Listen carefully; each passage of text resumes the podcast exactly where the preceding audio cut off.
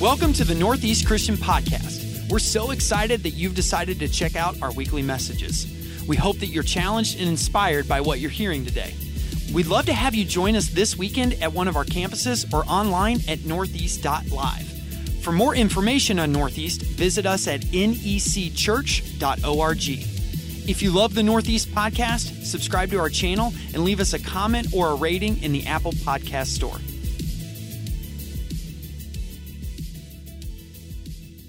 Um, I believe this is week four of our summer of prayer. Who's praying more because of this series? Anybody?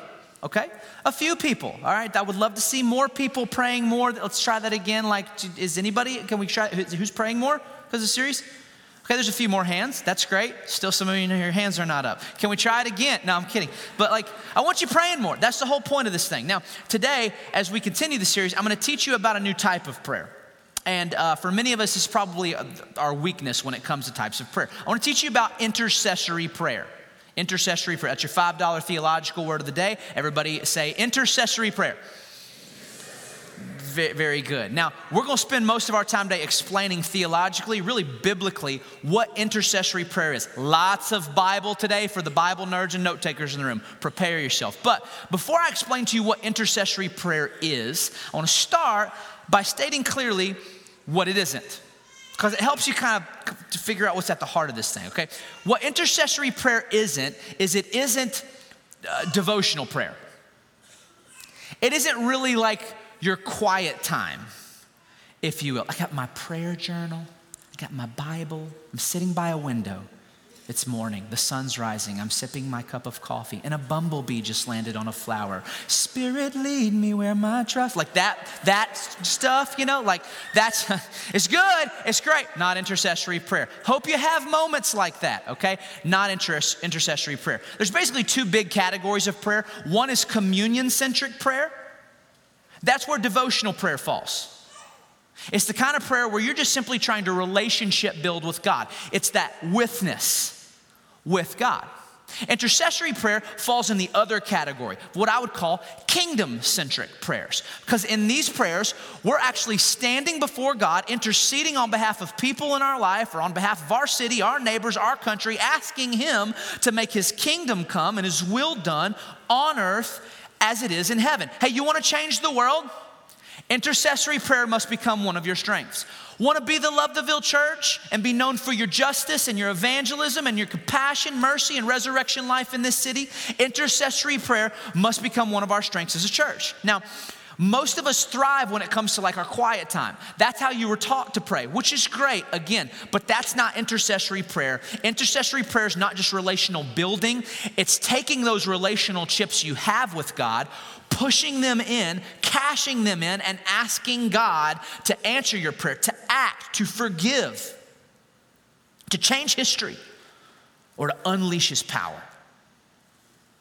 Now, the classic passage here is uh, 1 Timothy 2 1 through 4. Here we go. Lots of Bible today. So, we're just going to be reading long, long. Ch- if you don't like the Bible, you're going to have a difficult time at Northeast. You're going to have a difficult time today. But if you do, it's a good day for you. Um, 1 Timothy 2 1 through 4. Paul's talking to like his apprentice Timothy here. Um, this is what he says to him about prayer. He gives him four types of prayer, actually. He says, I, I, I urge you, first of all, to pray for all people, ask God to help them, intercede on their behalf, and give thanks for them. So he says, offer intercession for who? All people, all people. He goes on, he says, specifically, pray this way for kings, all who are in authority, so that we can live peaceful, quiet lives marked by godliness and dignity, which sounds so much like the Christian church right now, right? Just peaceful, quiet, dignified. Okay. Nobody laughed at the 9 a.m. either. That's great. Um, verse 3 this is good. This is good. He says, and pleases God our Savior, who wants everyone to be saved and to understand the truth. So, quick little basic definition here. According to Paul, intercession is something we pray over all people, over people in our lives, over our neighbors, our families, our, our kids, over our governmental leaders, anyone with authority. in your life, the systems and structures around us that guide us, Paul says in intercession we contend for peace, godliness, dignity, saving grace, and the truth to prevail. Now, classic example is one in the Old Testament where uh, Abraham intercedes on behalf of Sodom and Gomorrah. Have you ever read this? You know the story of Sodom and Gomorrah? It's an interesting story. We're not teaching this one in Sunday school for the kids, I'm just saying. But it all kind of goes down in Genesis 18. Basically, uh, God decides that in his righteous judgment, he's going to destroy this city. And Abraham uh, has some people that he loves who live there. So uh, he intercedes on behalf of the city. Listen to his intercessory prayer conversation with God here, 1820. Uh, it says, uh, Abraham approached God and said, Will you sweep away both the righteous and the wicked? He, he speaks pretty directly here. I want you to notice. A little froggy. Uh, he says, Suppose you find 50 righteous people living there in the city, God. Will you still sweep it away? Not spare it for their sakes? Surely you wouldn't do such a thing, destroying the righteous along with the wicked. Like he's calling God's character into question. He says, Why would you be treating the righteous and the wicked exactly the same? Surely you wouldn't do that. Should not the judge of all the earth do what is right? Now, have you ever talked to God like that? Careful, I'm sure there was reverence here. Okay, he's got, a, he's got a pretty good relationship with God, Abraham does, if you read his story, but careful. Now, here's what I love about God, though. You know what God does? Abraham's like, if there's 50 people, come on, God. And God's like, okay, there's 50 people, I won't do it. And Abraham's like, oh, it worked. I don't think there's 50 people. What about 40 people, God? If there's 40 people. And God's like, all right, 40, 30, 30, 20. I see your 20 and call you 10. 10, God, if there's 10 righteous people, will you spare the city? And God says, if there's 10, I'll spare. It's this amazing, like, back and forth moment between Abraham and God. Now, if you know the story, there was not even 10 people in Sodom and Gomorrah that were righteous. And so God's judgment rains down. Lot's wife turns into a pillar. It's a whole story, right? Just, just read it on your own. But again, what I want, you, I want you to see here is the nature of intercessory prayer. What an amazing story. Fast forward from the Old Testament to the New Testament. You find the uh, Apostle Paul offering one of my favorite pastoral intercessions for the church of Ephesus, Ephesians 3 14 through 19. What did Paul pray for his churches? Well, here's what he prayed. Says, uh, When I think of all this, I fall to my knees and pray to the Father, the creator of everything in heaven on earth. I pray, and I want you to know that as a pastor, I pray this over our church often. So know that this is being prayed over you as I try to follow in Paul's footsteps here. He says, I pray that from God's glorious, unlimited resources, he will empower you with inner strength through his spirit. Then Christ will make his home in your hearts as you trust in him. Your roots will grow down into God's love and keep you strong. And may you have the power to understand, as all God's people should, how wide, how long, how high, and how deep his love is for you. Then Christ, or uh, excuse me, may you experience the love of Christ Though it is too great to understand fully, then you will be made complete with all the fullness of life and power that comes from God. Beautiful words. Beautiful. I pray that for you. Now, from Old Testament to New Testament to, uh, to Jesus, did you know that some of Jesus' dying words with his last breath was an intercession for you and me, for the church? John 17, literally hours before he dies, verse 20, this is what Jesus prays. Jesus says, I am praying not only for these disciples, like the disciples in the upper room with him, but also I'm praying uh, for all who will ever believe in me through their message. That would be us. I pray that they will all be one, just as you and I are one, as you are in me, Father, and I am in you. May they be in us so that the world will believe you sent me. So Jesus' dying prayer was what? It was for unity among the church. In fact, he invokes it here as an evangelistic strategy. The world will believe my identity and my mission if the church unites. Let it be, God. Let it be, Father. Now, sadly, this prayer remains unanswered in this cultural moment because the church is not united. But I can't help but think that Jesus' prayer is just waiting to burst through the walls of the dam and wash over our city and our nation if this church would just crack it open with the sledgehammer of unity, right? Wonder what he would do. Okay, now, th- those are only three examples. I could give you more. I'm going to give you two more here in a little bit. Okay? But that's intercession. That's intercessory prayer. And you get it? You kind of getting the vibe of it? Let me give you my definition. Here's my definition Intercession is the act of shaping history through the power of prayer. And I know that sounds extreme,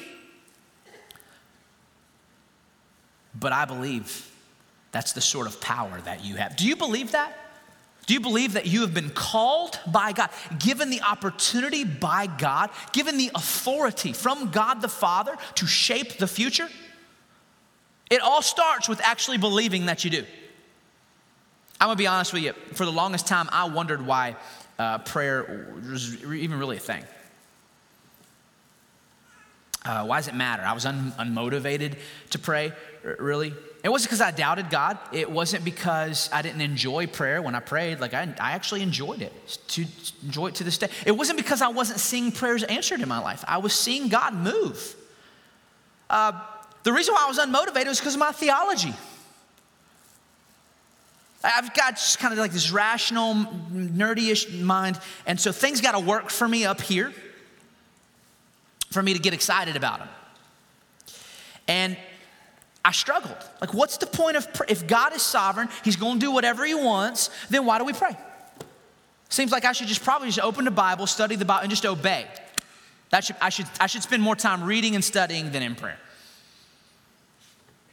if this is God's nature.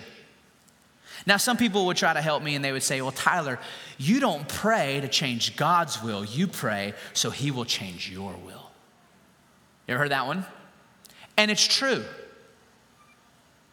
Partially. You, when you pray, God changes your will, He conforms your will to His. It's an incredible thing. But that does not sound like what Abraham believed what he thought he was doing when he duked it out with God over Sodom, does it? He was saying, God, do my will, not thy will. So, my best read of scripture is that it teaches that not only does God influence us through prayer, but he's given us the opportunity to influence him back through our prayers. So, Jesus tells this parable. It's not going to be on the screen because I added it this morning. Um, so, just, just listen. Just listen and take it in. Uh, Luke 11, verse 5. Jesus says this. He says, uh, Then teaching them more about prayer, Jesus used this story. Suppose you went to a friend's house at midnight, wanting to borrow three loaves of bread. Uh, you say to him, A friend of mine has just arrived. A friend of mine has just arrived for a visit, and I have nothing for him to eat. And suppose he calls out back to you from his bedroom, Knock it off, don't bother me. The door is locked for the night, and my family and I are all in bed. I can't help you. For the record, in the ancient Near East, most houses were just one room, like your bedroom, the kitchen, all in one room together. There was one bed, so like everybody's sleeping. If the if the man of the house were to get up and offer three loaves of bread, now everybody's up. Jesus goes on. He goes, "I tell you this though, though he won't do it for friendship's sake, if you keep knocking long enough, he will get up." And give you whatever you need because of your shameless persistence, your shameless audacity. Verse 11, he says, You fathers, if your children ask for a fish, do you give them a snake instead? Or if they ask for an egg, do you give them a scorpion? Of course not. So, he says, if you sinful people know how to give good gifts to your children, how much more will your heavenly Father give the Holy Spirit to those who ask him?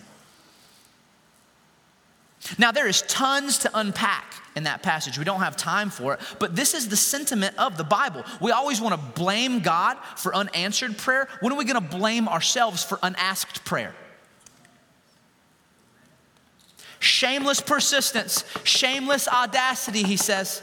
And your heavenly Father will open his ears and listen. When we pray, God influences us, we also influence God. He listens to his children and he's willing to curb his plans in partnership with you and I. Skye Jethani writes this says Blaise Pascal, French philosopher and mathematician, once said, God has instituted prayer so as to confer upon his creatures, that's us, the dignity of being causes. Wow. It's a wonderful thought that we are not merely passive stage props in a pre written cosmic drama. No, but we are creative partners with God in the writing, directing, design, and action that occurs on the stage of history. For that reason, prayer is much more than asking God for one thing or another. It is partnering with Him by drawing into deep communion with His Spirit, and in that intimate union, taking up our special vocation as His people. In prayer, we are invited to join God in directing the course of the world. Wow. Do you believe that? Do you believe it? Okay, now two more Bible stories. Do you like Bible stories?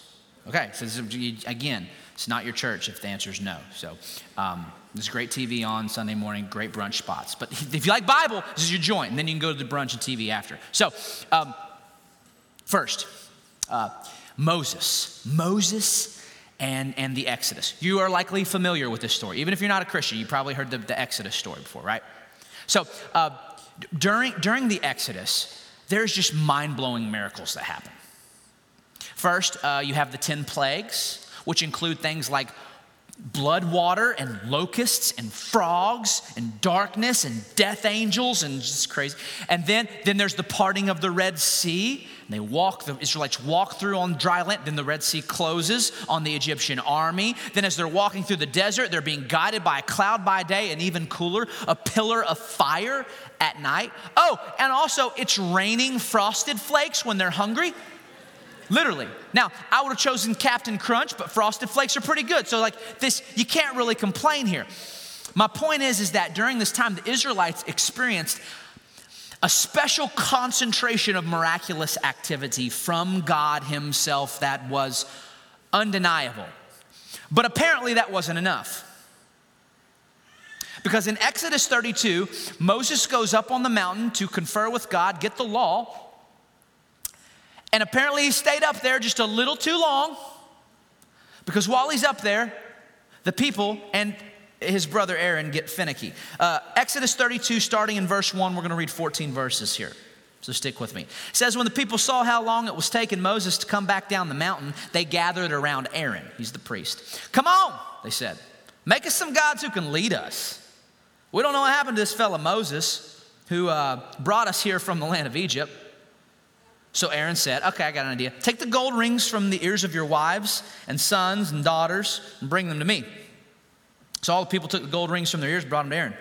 Then Aaron took the gold, melted it down, molded it into the shape of a calf. And when the people saw it, they exclaimed, Oh, Israel, these are the gods, these are the gods who brought you out of the land of Egypt. Aaron saw how excited the people were, so he built an altar in front of the calf. Then he announced, Tomorrow will be a festival to the Lord. The people got up early the next morning to sacrifice burnt offerings and peace offerings, and after this, they celebrated with feasting and drinking, and they indulged in pagan revelry. Everybody say pagan revelry. I don't I'm not, I, you can imagine. You can imagine what pagan revelry is, all right? Just not too long, because it's church, okay? Verse 7 the Lord told Moses, Quick, go down the mountain. Your people, whom you brought from the land of Egypt, have corrupted themselves. How quickly have they turned away from the way I commanded them to live? Then the Lord said, I've seen how stubborn and re- rebellious these people are. Now leave me alone so my fierce anger can blaze against them and I'll destroy them. Then I'll make you, Moses, into a great nation. So there's God's plan judgment. That's plan A. But Moses intercedes. Verse 11 Moses tried to pacify the Lord his God. Oh Lord, he said, why are you so angry with your own people, whom you brought from the land of Egypt with such great power and such a strong hand? Why let the Egyptians say, their God rescued them with the evil intention of slaughtering them in the mountains and wiping them from the face of the earth? Turn away from your fierce anger. Change your mind about this terrible disaster you have threatened against your people. Remember Remember the promises you made to your servants Abraham, Isaac, and Jacob. You bound yourself with an oath to them, saying, I will make your descendants as numerous as the stars of heaven, and I will give them all of this land that I have promised to your descendants, and they will possess it forever. Now, look, quick pause here. If Moses thought that God didn't care about what he had to say, he would have never prayed this prayer. Right? Change your mind, God, he says. But he believed his prayers mattered. God gave him a plan A. He interceded for plan B. And here's what God did Exodus 32 14. So the Lord changed his mind about the terrible disaster he had threatened to bring on his people. Now, I cannot tell you how often, how many times I've heard people or pastors or scholars try to explain this verse away. Well, I know what the Bible says, but this didn't really actually change his mind because we know God's omniscient and sovereign and you know whatever, right? But we look, we, ha- we have to deal with what the text actually says here, and the text actually says that God changed his mind. We have to reckon with what the Bible tells us. Moses believed he could change God's mind. He did. God was open to the prayers of his faithful servant. And because of that, Moses was able to shift the trajectory of history. Do you believe you can? Another story. Story two. King Hezekiah. You familiar with Hezekiah? Okay, so uh, King Hezekiah was the king, the king of the southern kingdom um, about the turn of the seventh century. And not only did Hezekiah actually add 15 years to his life, when God already told him, You're going to die of this illness through intercessory prayer. But he also prayed the southern kingdom's victory over the Assyrians, the world superpower over the time, through intercessory prayer. Amazing story. So, about the turn of the 7th century BC, the Assyrians were the world superpower. They were going around kicking everybody's rear ends across. I mean, like they had an overwhelmingly large army, uh, and they brutally conquered lands including the northern kingdom of Israel, the 10 northern tribes. The year was approximately 722, and uh, Assyria swept in, sacked the 10 northern tribes. And the northern kingdom didn't stand a chance, anyways. Not only was Assyria's army large, uh, but they were the leaders of the arms race during the Iron Age, so they had advanced weaponry. They had military technology that was unseen of unheard of at that time, that could pull city walls down. They had a special ops group in their military uh, unit that would go out to cities and scout them out beforehand to try to figure out the, the structural weaknesses in the integrity of the city and then come and report back. So, needless to say, they squashed the northern kingdom. Now, when Assyria conquered you, what they did to your land was especially dehumanizing. So, what they would do is they would mix up you, your people, with all the other peoples that they had conquered. Immediately after the, northern, uh, the north was conquered, they deported 30,000 Jews around the world. And they brought a bunch of people from their conquered lands around the world to the northern kingdom. It'd basically be like folks take, if somebody conquered North America, mixing up like Spanish speaking Mexicans, English speaking, you know, Americans, French speaking Canadian, just kind of mixing everybody up together. Now, why would they do such a thing? Well, the goal was to erase you. That was, they wanted to erase your unique cultural identity, erase your unique ethnic identity, erase your unique religious identity, and make you Assyrian. So just throw a bunch of confused to, uh, people together Stand back, they thought, and the syncretism and intermarriage will run its course. And by the way, that's exactly what happened to the Northern Kingdom. They married into other tribes and other peoples, and this is where the Samaritan people came from. You know the Samaritans from the, you know, the New Testament stories?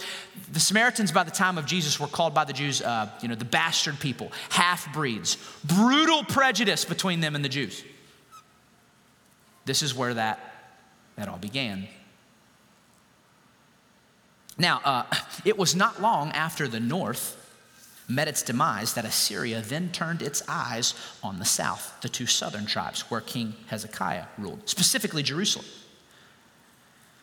And if Sennacherib and Assyria took Jerusalem, this would be the end. This would be the end of the people of God. This would be the end of the messianic line as we know it.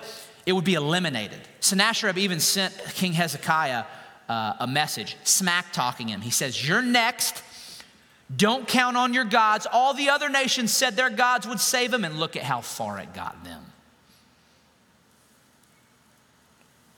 Now, there is no reason why that should not have been true. The Assyrians should have squashed the army of Jerusalem, and yet it is a historical fact testified by both biblical and extra biblical evidence that within a few days of surrounding Jerusalem, the Assyrians went home defeated. Why? How? What happened? Intercessory prayer. 2 Kings 19, verse 14, it says, After Hezekiah received the letter from the Assyrian emperor, and he read it, he went up to the Lord's temple and spread it out before the Lord. And Hezekiah prayed this prayer before the Lord Bend down, O Lord, and listen. Open your eyes, O Lord, and see. Listen to Sennacherib's words of defiance against the living God. It's true. It's true that the kings of Assyria have destroyed all these nations, and they have thrown the gods of these nations into the fire and burnt them. But of course, the Assyrians could destroy them. They weren't real gods, anyways, only idols of wood and stone shaped by human hands. Now, O Lord, our God, rescue us from his power. Then all the kingdoms of the earth will know that you alone, O Lord, are God. What a prayer. Verse 20, it says, Then Isaiah the prophet sent this message to Hezekiah. This is what the Lord says about the king of Assyria. His armies will not enter Jerusalem. They will not even shoot an arrow at it. They will not march outside its gates with their shields, nor build banks of earth against its walls. The king will return to his own country by the same road on which he came. He will not enter this city, says the Lord, for my honor and for the sake of my servant David, I will defend this city and protect it. And that night, verse 35, the angel of the Lord went out to the Assyrian camp and killed 185,000 Assyrian soldiers. And when the surviving Assyrians woke up the next morning, they went home. Found corpses everywhere. They broke camp, returned to their own land. Now, fun fact for you Herodotus, who's a Greek historian, I think about the sixth century, he's a couple generations removed from this. He wrote about this account in his histories. Book 2, section 141, for those of you who are interested. And in his histories, he didn't believe in the, the God of the Hebrews, the God of Israel. So he explains Assyria's, you know, David versus Goliath defeat in this way. He says, You know what happened? At night, a bunch of mice came into the Assyrian camps and chewed up all the bowstrings of the Assyrian army, so they left the next day. That's his explanation. A plague of mice who wanted to eat bowstrings.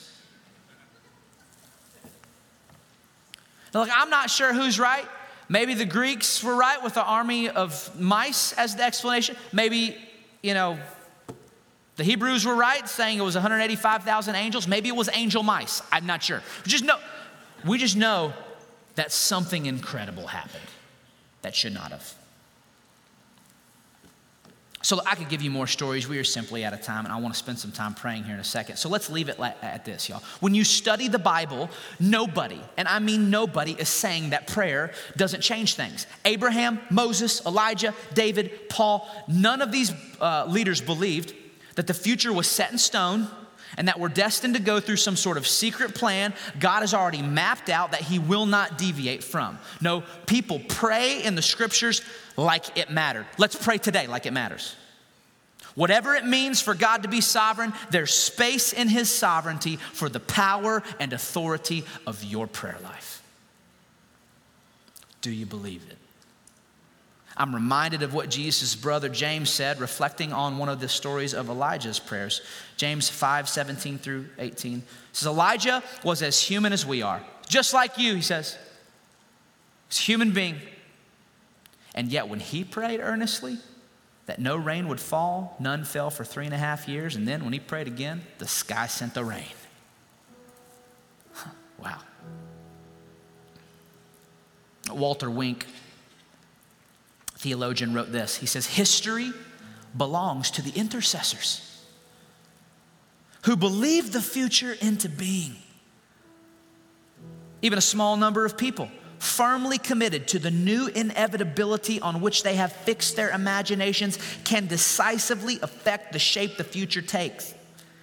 These shapers of the futures are the intercessors who call out of the future the longed for new present. And commenting on Wink, Richard Villodas, pastor from Queens, said this. He says, The world doesn't operate that way. The world says history belongs to the movers and shakers. History belongs to those in power or those supremely wealthy or to those who have influence. But God sees things differently. God sees that uh, God sees that those that are shaping the course of human history are those who call upon Him in the name of the Lord.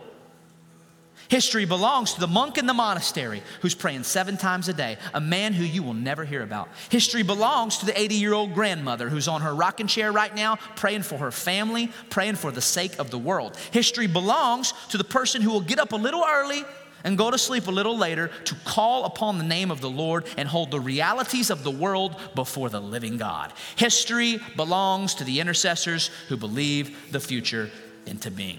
And look, if that's true, Northeast, then that means that history belongs to you and to me. If we so choose. Now, I know this sounds extreme, but these are extreme times we're living in, eh? A global pandemic? Like racialized violence and protests and rioting in our city?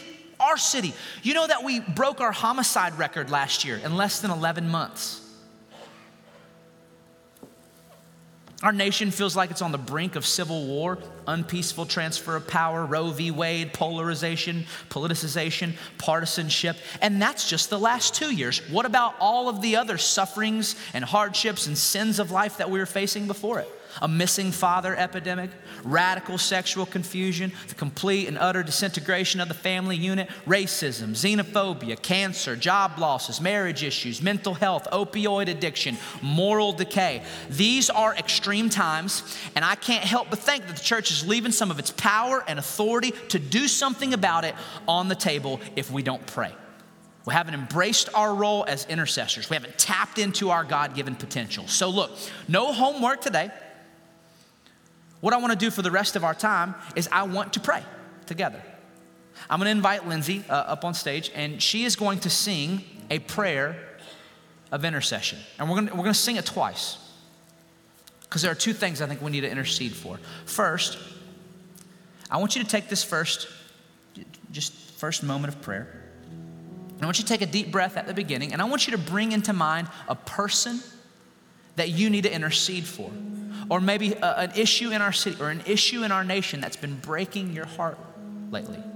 And I want you to hold it in your mind. I want you to look at the word, listen to the words of this song, and I want you to agree with it in spirit. And together, as a choir of intercession, let's come before the Lord and pray. Can we do that?